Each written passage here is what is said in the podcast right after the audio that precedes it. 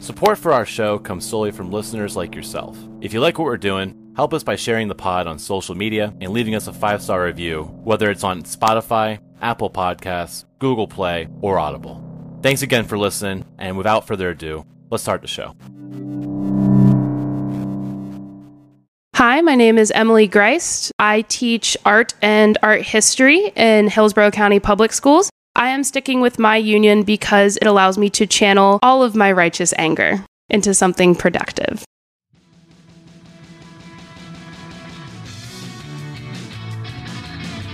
Hey guys, welcome back to P C T A's FIRE podcast. I'm Brennen Pickett. I'm the F E A Director and FIRE Co-Chair. I'm Philip, FIRE Co-Chair and Director at Large for P C T A. I'm Doctor Anna Margiotta. I teach A P Chemistry and Pre-A P Chemistry. I'm Shannon Vincent, and I teach Intensive Reading and Pre-A P English. And today we're here to talk about um, the first of hopefully a series, which is all about teacher burnout. We're going to just kind of talk about things that are kind of driving people out of this profession. And two talking points that we came up with recently would be um, the idea of apathy and contractual time and how they kind of play in together. So I kind of want to start off this discussion by talking about what is this reciprocal nature of school apathy and how it wears down a teacher into burning out and eventually quitting. So I I was at a different school last year, and I was about to quit. I was really looking into other professions, and I've been in this game for twenty years now, but the expectation was too much. I went home at the end of the day, and nothing is ever finished, and nothing is ever done. It's not, for me, it's not apathy. I'm sorry. It's okay. More caring too much, care burnout, um, wanting to be the pleaser teacher and saying yes to everything, um, and it never being enough.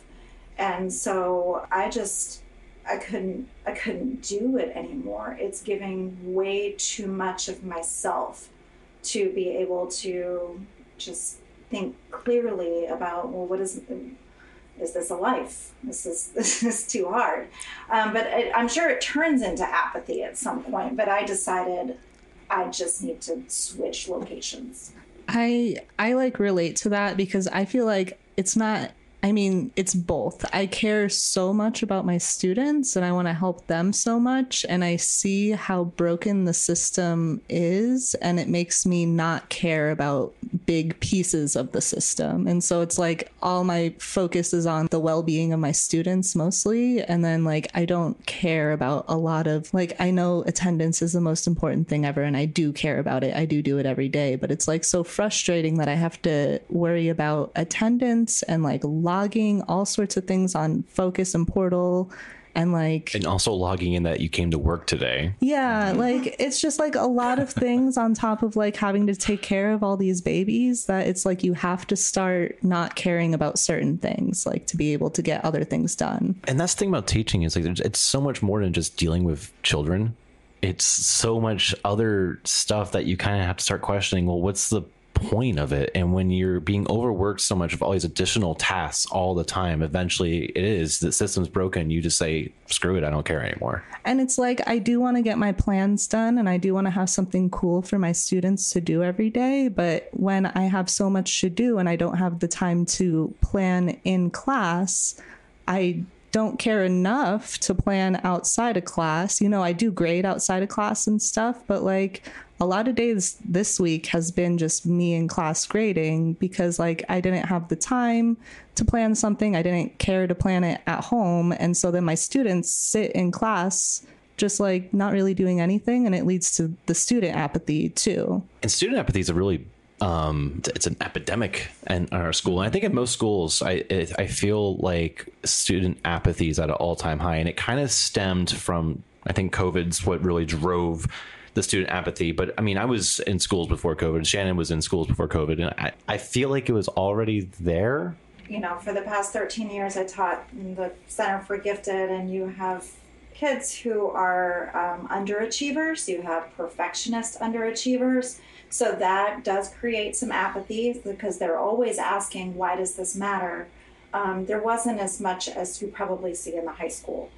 But the apathy that I'm seeing now, I, I'm just, I'm going to attribute it to this addiction to cell phones. I, I think that they cannot put it down, and so they don't care about anything else because they need that instant gratification. And I, I know I've said it before, but I do think that unless we do something about that, they're not going to be curious, because the way kids learn, they, they're bored. They have absolutely nothing going on. It's like when you're you're laying in the grass, you're looking up at the sky, and you are coming up with these ideas. Our kids can't do that because they pick up their phone and they need to scroll as soon as they feel like there's nothing to do. We must bore the children. We do. We have to bore. That's our. That's my solution. Bore the children. Bore the children. And I. But I think this goes back to what Philip and I were talking about before we started recording, which is the idea of, do these kids even value it, and do their parents value it, and does this country value it, right? Yeah. I mean, I was thinking about that when, when we decided to do this episode of apathy, right? Sort of the umbrella term is apathy. Apathy of what? Us, of the kids, of the system. And it, it really is all of those things. And I think one leads to the other, because if you have an apathetic system that doesn't really create an environment where kids are curious, uh, or where kids do want to, to learn and investigate. And I, I mean, they don't have to learn and they don't have to want to learn and investigate the things that we like and want them to do. I mean, ideally, yes. But the apathy is that they don't have any interest in anything, which is which is the problem. Because if you want them to learn Shakespeare, if you want them to learn chemistry, you got to find the thing that they are interested in first, right? And kind of get in edgewise. But the problem is that we're finding that they're just not interested in anything, because what they're interested in is dual screen TikTok videos of Family Guy and uh, like, uh, uh, what is it? Subway Surfers, right? It's like Subway Surfers and Family Guy. They're watching two screens at the exact same time. And they're, you know, it's just, it's just insane, the, the lack of attention span. And we we talk about this in my class as part of the curriculum, right? With A C E, the kids, they it's it's not necessarily their fault. I mean, they grew up with cell phones. I mean, we didn't control that. They weren't in control of that, but it's it is their responsibility to fix it now. So if you're not interested in chemistry, if you're not interested in Shakespeare, what are you interested in? Because I can't teach Subway Surfers. That's just not an option. I'm sorry. And I think you can speak on, how is that driving teachers out of the classroom? Because I think you have a lot of personal experiences where you, you, you're kind of fed up with this, you know? And yeah, well, my situation in particular is um, I'm teaching a college level class, an international certification class, to a, a all two hundred of my students. They're all getting it. Um, and a great majority of them don't want to be there and probably should not have been placed there to begin with. So the apathy in my room is is kind of insane. Uh, it's not something I ever experienced before or expected to experience. So I, I don't know what the solution is. I mean, the, the system is apathetic enough to let this happen. The students are apathetic enough to sit there and just rack up like literal zeros for having never turned anything in. Um, I have students who have straight zeros for entire quarters, have never turned in a stitch of work. That's it's that level of apathy. And it's causing me to be like, well, I, I mean, how much more effort can I put in? Um, you know, something that we kind of say as teachers to our students and kind of among ourselves is, I can't really care about your grades more than you care about them. Yeah. You know, we don't give grades. We, we type in the grade that you earn, you know, so you, if you earn a zero by having produced nothing, I just put that in the book. That is your grade. Uh, you know, I have fun lessons. I, I like to dress up in costumes and do silly voices and, you know, bring in all this stuff. But I mean, the level of attention being paid, I have students who now in March don't know my name. My name has been written on the board since day one. I've been the same teacher since day one. I know that there are kids who call me Mister, Sir, Hey, Teacher. I, and I know for sure they do not know my name because they have not paid attention. I and get, it, yeah. I get called Missus Doctor, that, and it makes me so annoyed. I It just infuriates me every time. You are listening to P C T A's Fire Podcast. I'm Brennen here with Philip, Doctor Margiotta, and also Shannon Vincent, and Doctor Missus Margiotta. Doctor Missus Anna Margiotta. And we're here talking about apathy. And I think one thing that really plays into what makes students apathetic, what makes teachers apathetic, what kind of drives the whole system, it kind of is like this vicious cycle almost, is this idea that we just don't have enough time, you know? And I, I think we hear this constantly from teachers, like we don't have enough time. And people always like to yell out the common fund our schools. Like, what do we mean? Like, there's not enough time in the school day to do our jobs correctly. Can so, I hit the brakes on something real quick? Yeah, let's hear it. Um, when we say we don't have enough time, does not mean that we should make school extend into the summer. Okay. When we say we don't have enough time, it's that we we are overburdened with multiple tasks, in some cases more than one job. In some cases, our support is not there from the school or our support staff that is tied up in testing. So the, I don't believe, I will tell you this right now, I don't believe the solution is to make school longer. So it's not that. It's not okay. That. It's not that. Can I backtrack though to the to just apathy for just one second? Yeah, absolutely. Talking about your your students having to take a class that's a college level class. Yes. I think that that is it's unconscionable. We should not be doing that to kids, and I think that that has been the move that the district has made, and so that's creating that apathy amongst the kids, and then of course it's trickling to you. Mm-hmm. And you know that, but what I'm saying is that we need to have other options. Not every single kid needs to become um, somebody who can talk with a professor. Mm-mm. Not every kid is, no. that's not, that's not even setting us up for setting them up for a job that's going to be good for them, um, or to create a future that's going to be good for our country. We're, we're doing them a disservice. Yeah. We need more tech schools. Um, so we're just not educating every single kid in the way that they need to be educated. And when you set them up for failure, they don't want to try anymore. Oh, What's right. the point? What's the point in trying if I'm going to fail? They already have helpless mentality when you do this, when you make, when you force them into college level courses, and they know they're in reading classes. They know they have never passed the F S A. They know they've never scored anything on the S A T, the A C T. They know this already. They're not yep. dumb. And I think it's a scheduling nightmare for whoever's doing the scheduling. And so it would be really hard to say, okay, well, this English class is for this, you know, this group. And so why not just have one class for every kid? And that that's just a logistical problem that they need to fix. And then that comes right back down to money. Yeah. So they're just not. And ideology as well. There are definitely students in my A P class who like should not have been put in there at the beginning. And like at the beginning of the school year, you know, I try really hard with them to get them back on track. But at this point, like the A P exam is in like uh, six weeks or so, and they gave up immediately. And there's nothing I can really do for them at this point. And so then it leads to like, I just... I, they don't care. I don't care. It's the apathy mm-hmm. cycle thing. And so like in class today, I have to be like, come on, guys, at least just like face forward and be quiet. Like don't have your back facing right. me. I'm not even taking up the whole lecture time. I'm doing it for this amount. Like you could pretend like I tell it, like at least pretend for me, but like whatever. Yeah. Like, and we share some of those students, don't we? Yeah. So that's two classes out of their schedule of seven that they are definitively failing and were set up to fail at from the beginning. Um, I don't, I mean, I agree with the tech schools thing. I mean, it's, it's not popular. It's not glamorous to, to say that these, that we should go more towards tech schools, um, especially as an academic professional. But don't go too far. Other countries have already had this model in place for right. decades, years, and it works. I mean, if you look yeah, at absolutely. England, if you yeah. look at England, they do normal school, right. normal, the three R's of school, right? They do yeah. that all the way up until sixteen. Yep. And at sixteen, it's like, okay, there's two roads for you, my man. There's yeah.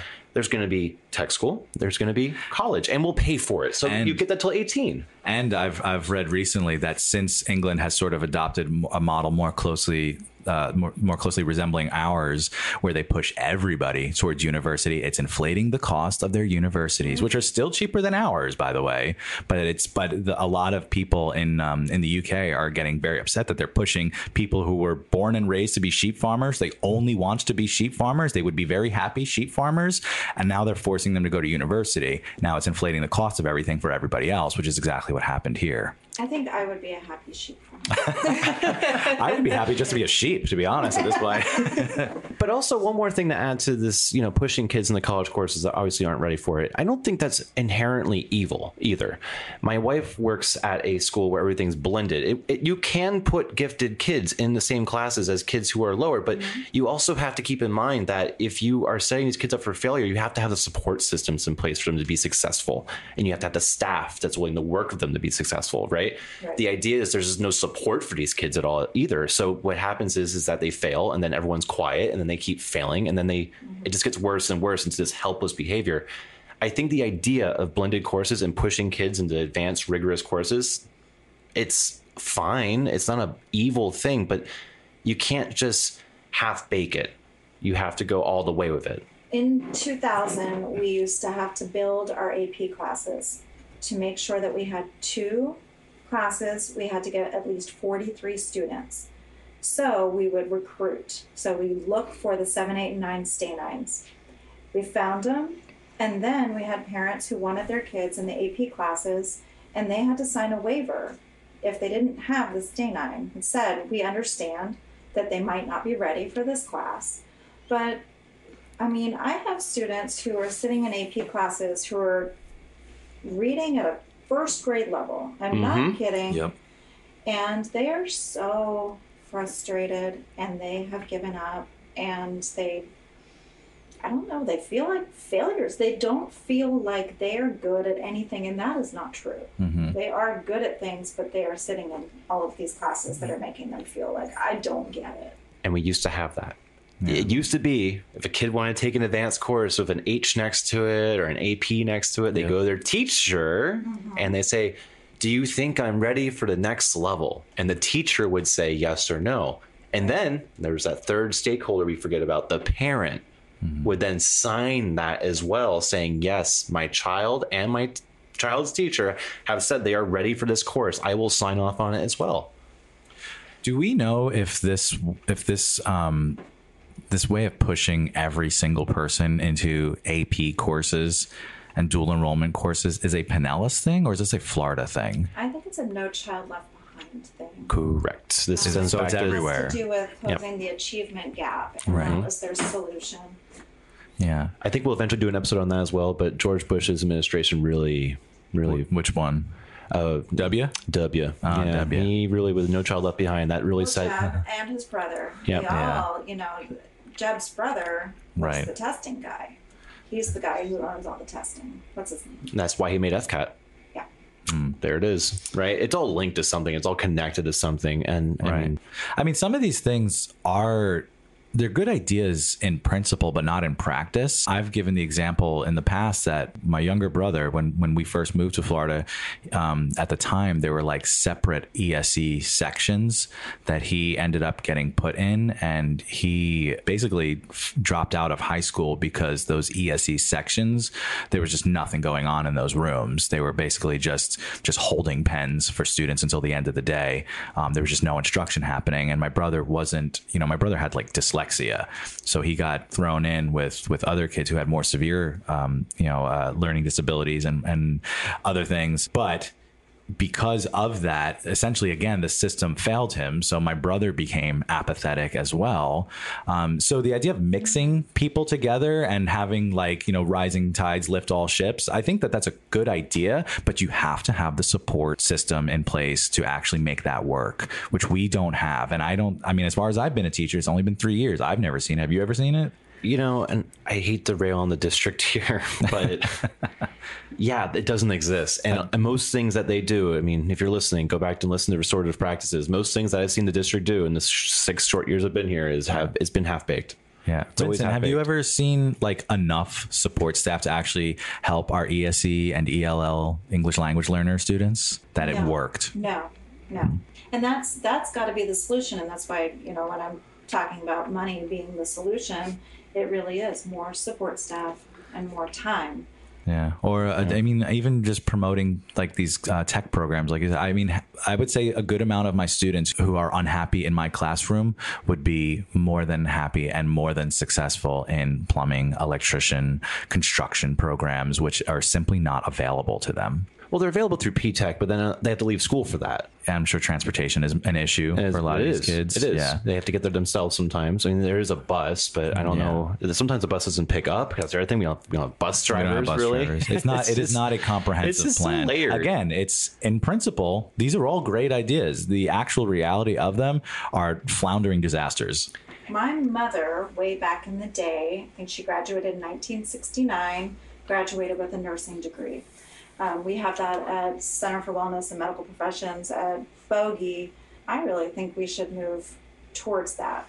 give kids the options to be able to do it right there mm-hmm. at their school. You're listening to P C T A's FIRE podcast. I'm Brennen Pickett here with Philip, Doctor Margiotta, and Shannon Vincent. And we're going to move on to our next point of how do we fix this mess? I kind of came here with an article today. For once, I'm Doctor Margiotta, and I'm going to, because this morning I was talking to a teacher at our school, and she has been around since the eighties. And she was talking about this thing where English teachers, because I've been complaining about this for weeks now, where I'm like, why don't we have more time to do English stuff, you know?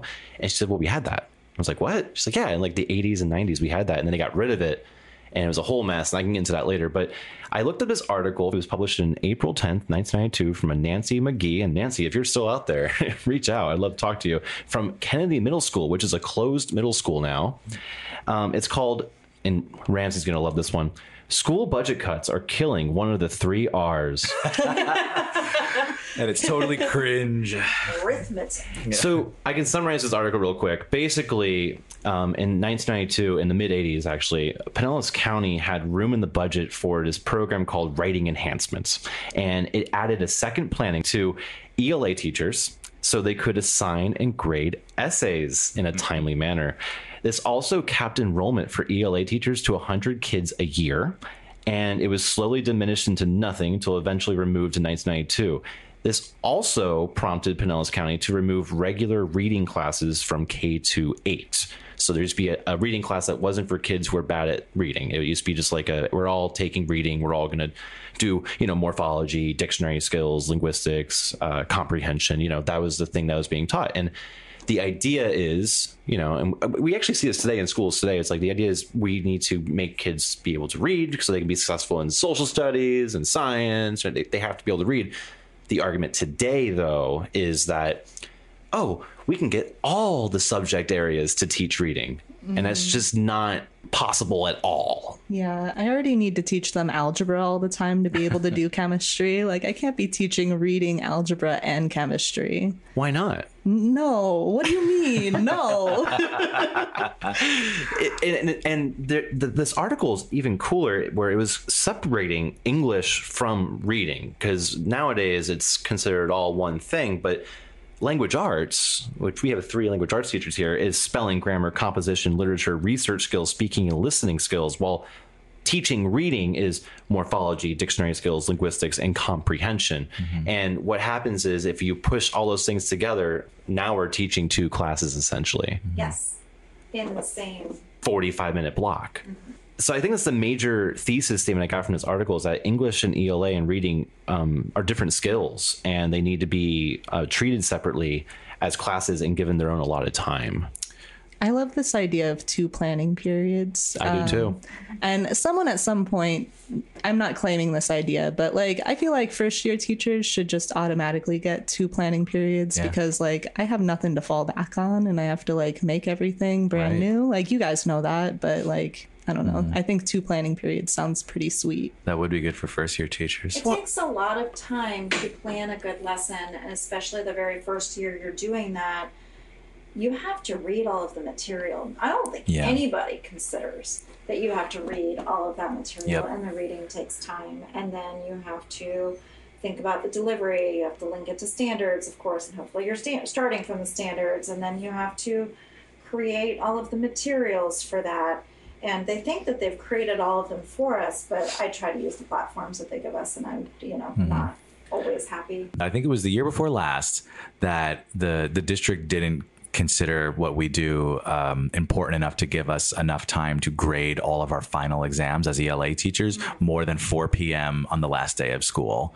So we had until four p.m. on the last day of school to grade every single final exam paper, a written paper. I remember that yeah. at Bogey, and I remember yeah. one year at Bogey, graduation was in one hour after the final exams. Oh, wow. Mm. I I was livid. Yeah. Well, clearly. Pickett, can I ask, to pass them. What was what year was that article again? nineteen ninety-two. I wasn't even alive yet. oh. Um, oh. I was, but it was a few months before I was born. So this this article from nineteen ninety-two. Um, correct me if I'm wrong, but was back then was Did Pinellas have less people living in it and less property taxes for some reason? Or, or this is before the referendum. Probably. I mean, I guess this is before yeah. people came. We have more people and more property taxes now. Yeah. So why do we have less money now? And more kids. And more kids with more people, more money going into what, you, you know, assuming you would go into the school district. Why, why was there more money back then for this program than there is now? There is different priorities. I think the state at that time was prioritizing uh, writing as a real thing to be focused on, and they put money into the budget for it, and now they don't value it. I heard about this program when I first started teaching, um, and I heard about it from my mentor, Marsha Bradwick. Hello, how are you? Um, and she said that it worked. And uh, when reading that article, it didn't seem like it lasted very long. No. But she said that when you have time to provide adequate feedback to kids, you can teach writing and they will learn how to write mm-hmm. because you have time to do it. And so that is the solution in terms of, you know, just trying to make sure that the kids don't get so frustrated because they're getting an essay back and they don't really know what to do with that. Right. Um, having two planning periods or enough time to grade is definitely a solution. And I think this drives me crazy all the time because I, I do assign a lot of essays. People say, where do you have the time? I don't have the time. You don't have the time. I don't. I have to come to school an hour early and grade five to ten essays every morning to stay on top of my work. And I don't get paid for those hours. Mm-hmm. So if we're going back to apathy real quick here, I have to care to do this. If I don't care, then what are the kids going to receive for work? Worksheets? And that's why we see our system just falling apart. It's crumbling because teachers have to just grade for completion because they do not have time right. mm-hmm. to do it. Yep. And so if they're grading for completion, then we have grade inflation. And so you yep. have all of these kids who expect an A, and so therefore you're going back to apathy. One of, one of the things I want to mention is, like, as the science teacher here, like, the kids do, for the most part, enjoy labs. And I love doing labs. They get to do fun things. And even if it's just the online computer simulation labs, those are fun too, because they're sort of like the video games and the stuff on their phone that they're on all day anyway. Mm-hmm. Um, but like the actual physical labs, like there's so much extra time required on the front end and the back end to do any lab. And I would be doing a lab every week if I could. It's just like it takes time to set up the chemicals and figure out like the safety things and like clean my room before and after because they will get stuff all over the place. And they do, I do see students who usually don't care. I see them care when I give them like stuff to play with. Mm-hmm. Um, and I was thinking about one student that we share um, who is a student who does pretty well in my class and excels when we do these online simulation things because this person like loves the games and stuff yeah. and whatever, and actually suggested to me, like asked me like, can we do a lab on Minecraft? And I was like, I can't do that, but like someone would be talented right. enough to like figure out how to do a chemistry lab on Minecraft somehow, some yeah. kind of online simulation something. Yeah. And that's that type goes to class size. Right? Oh, absolutely. Or, like planning time and have, everything. Yeah. If you have too many, too many kids, then you don't have enough time to do the before and after prep. No, no, that's absolutely. I was just yeah. going to say that would be, I mean, that would be a perfect student example um, who would, who would might be interested in something that, I mean, I can't necessarily teach Minecraft either, but I can allow students to write about it, to write about what it is that they like about it. Right. My, again, my struggle is, is that they apparently, they seemingly have no interests. And I actually had a guest speaker earlier this year oh, yeah. who, who told me, um, I mean, this this guest speaker was struggling the same way that I do every day and just the one day that they were here. And they said, what is going on with, with this this class? Like, how come this is so hard? They're not interested in anything. And by the way, this speaker um, with, uh, makes movies and film, works on film sets and, and, and uh, T V sets. And um, and would ask the students, hey, does anybody here interested in making T V shows or movies? Dead silence, dead air. So then after a certain period, after a certain amount of periods of the day, uh, my guest speaker says to me, is like, what is going on here? And I said, this is every day. For me, this is every single day where nobody has any interest. And my T A was sitting right next to them and pipes into the conversation, says, yeah, this, it's actually miserable in here. This is brutal. um, and, and this is, this is me for one hundred ninety days of the school year. It's, they have just no interest. So I would, I would love to read a paper written on Minecraft, but you know what I don't have time to do is to teach that student the fundamental skills that they're lacking to actually write that paper. Otherwise, it's just going to be an incoherent mess, which is going to get a grade for completion, one hundred percent. Nobody can possibly read this, or it's going to be an F because it doesn't meet any of the qualifications for a college level class that they're in. It, it, this idea that teachers are entertainers, we should be entertaining our, our children. Mm-hmm. And it's like, no, I'm actually supposed to be educating your child on how to be like, you know, a human being outside of this place, you know, like a successful mm-hmm. person who's like competent in what they need to do. Mm-hmm. So it, it, Yes, yes, yes. We need to have more time. If we have more time, we can plan. If we have more time, we can give those big assignments that actually assess learning, right? Do and super cool labs. Do super cool labs. You know, I can assign papers and give actual feedback and not just say you got an F on it or something. I can actually write stuff on it, take my time. Mm-hmm. I, it's this. I, I wrote a letter to Pinellas County Schools a couple years ago about um, just all of these things that our area super, I think it was the area super, maybe it was the principal, it was requiring us to do these grade reflections that took three hours. And so I did, I did the math. If I had one hundred sixty kids, which I did the COVID year, five minutes per essay, that's thirteen hours. If I had one hundred forty kids, five minutes per essay, that's eleven point six hours. Um, we have, I counted it up at Saint Pete High, six and a half hours per week of planning time. And then plus we have data entry, and then we have planning, and we have all of these other things that we have to do. So if kids are going to learn, they do learn from feedback, but we can't give them the feedback. It's impossible. And so that's that's the burnout that I was having, is that I just can't right. possibly, in the time that's allotted to me, do that work. Um, if I have one hundred forty kids and it's two minutes per assignment, which might be, you know, a light assignment, you know, just a response or something, that's four point six hours. I don't know about you guys, but I, I, I think I must be a slow reader. But I, I am a slow I reader, yeah. I cannot do thirty seconds per assignment. And if no. we are doing thirty seconds per assignment, that is just grading for completion. Correct. So mm-hmm. no one, no one is able to do this job the way it should be done. No. Now, in Finland, they have the planning period per class that they have. I know that's never going to happen in the United Oh, wow. States. That would be wonderful. But for every class, they can pretty much remediate for every single student and, you know, provide them feedback. But um, so that's that's our problem. That's definitely the issue.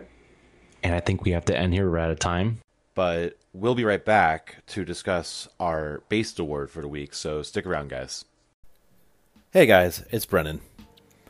One of my goals moving into this podcast project was to have the voices of our listeners play an active role in sharing our message that Union's public schools, well, they're not going anywhere without a fight.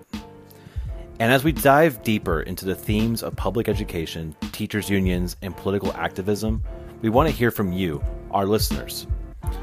If you're a teacher, parent, even a member of the community, we extend an open invitation for you to send us a voice recording with your name, occupation, and why you're sticking with the union during these politically turbulent times. We love to play these recordings at the beginning of our episodes and share your thoughts with our listeners. You can send these recordings to P C T A FIRE, that's F Y R E, pod at gmail dot com. Additionally, we encourage you to write to your representative and advocate for teachers' unions and public education.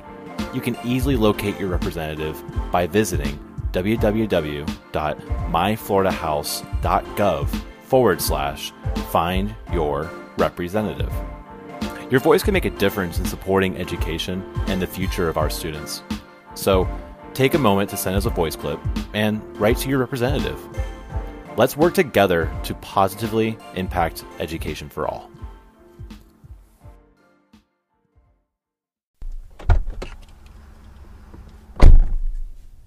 Hello there. If you support the podcast, you can now donate directly to us from the link in the description. You can donate ninety-nine cents, four ninety-nine, or nine ninety-nine monthly. Your donation can help get me, Aziz, off the streets. Well, unfortunately, Aziz will always be on the streets. He yearns for the streets, but your support will go towards producing high-quality episodes just like the one you're listening to right now. Your support helps us keep gas in the tank, food on our tables, and our classrooms full of pencils and paper. We all know educators all over America are undervalued and underpaid. Help us, mooks like me, continue to bring recognition and a voice to education professionals. And we're back. Um, so we're going to head into our BASED Award. So remember, audience, a BASED Award is a few things. It could be something that is considered respectable or something that is agreeable. I can go. I actually have mine ready. Let's I, hear it. I, I was I was thinking about this. Um, I guess last night is when I saw it. So there's this this lady in Martin County, Florida. Uh, her name is Grace Lynn, and she is one hundred years old. And she went to their Martin County School Board meeting and spoke. But she was talking about all the book bannings. She's one hundred years old. She said that her husband died in World War Two when he was twenty-six years old fighting fascists, that he was fighting book bannings and book burnings. And she says, my husband died uh, a father of freedom, and I am a mother for liberty. Fear is not freedom. Fear is not liberty. Fear is control. My husband died as a father of freedom. I am a mother of liberty. Banned books need to be proudly displayed and protected from school boards like this. Thank you very much. Thank you. Oh, great. Exactly. I love her so much. She was wonderful. So I think what we should do is we should get like biker vests and flags that say uh, the Freedom Fathers on it and do it for Grace. And we go to school board meetings as the Freedom Fathers. Let's do it. We're the, we're the Sons of Liberty. No, that no. one's. I'll have to make a patch. No, this freedom is for Grace. Families. Freedom families, families for for freedom. The three F's, like the three R's, the three F's, the three F's. Uh, F, F cubed. That's just most first students, the three F's. Yeah, yeah. That's that's what some of mine are rocking this quarter, three F's. My BASED Award goes to my grandma because right. she's turning eighty on Saturday, and we're right. having a big party for her, and a whole bunch of my family's coming from out of town. And New York too? Uh, a lot of them are coming from New York. Yeah. Okay. Yeah. It'll be good. That was all I could think of, really. My grandma's very based to have such a great, large, wonderful family. Shout out to grandma and the cousins, hopefully. Mm-hmm. Yeah, shout out to the cousins. All right. Uh, my BASED Award goes to the union dad and possibly soon to be president, Lee Bryant. Um, thank fifteen you minutes. So fifteen much. Minutes. fifteen minutes. Until we, we figure out, out. fifteen minutes. Yeah. Oh, by the time listeners hear this, it'll be days old. Yeah, a week.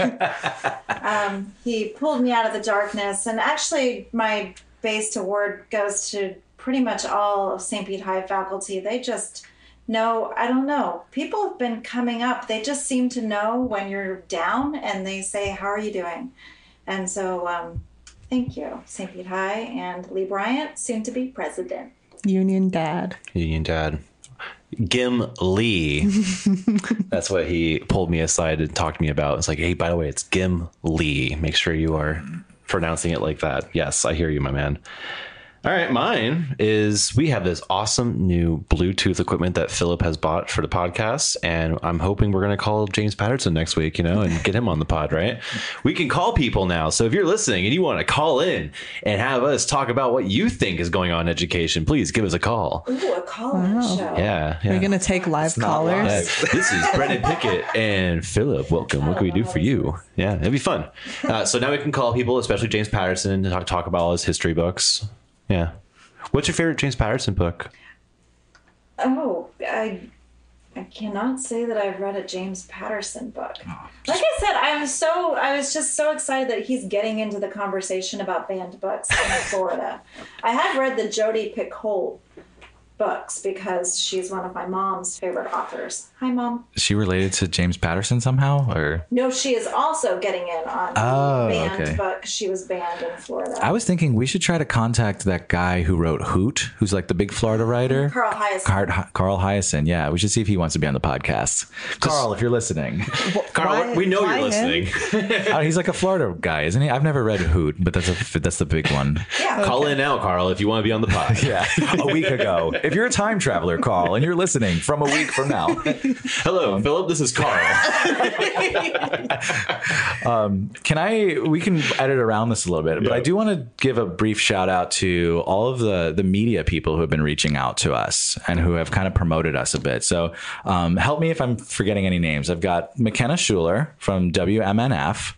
Uh, Carrie Sheridan from W U S F and N P R, um, Hannah Deneen from ten Tampa Bay, mm-hmm. Ian Hodgson from the Tampa Bay Times, yep. Ariel Stevenson, yep. right? So shout out to all of those people from the media who have been covering um, not just what's going on here in Florida schools, not just what's going on here in Pinellas, but our podcast specifically. So um, if you're a fan of Creative Loafing or ten Tampa Bay or the Tampa Bay Times or N P R, or W M N F or any of those, um, and you news. missed our coverage. Yeah, if you're a fan of the news, um, we're out there. You can you can read more about us and kind of the history of what we're doing here.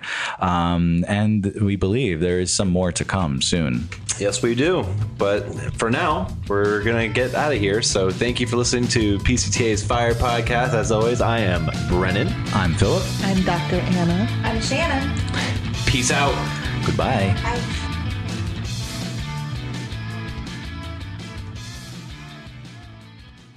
Hey everyone, we would like to remind our listeners about important school board meetings taking place on March twenty-first and April eleventh at ten a.m. as well as a five p.m. meeting on April twenty-fifth.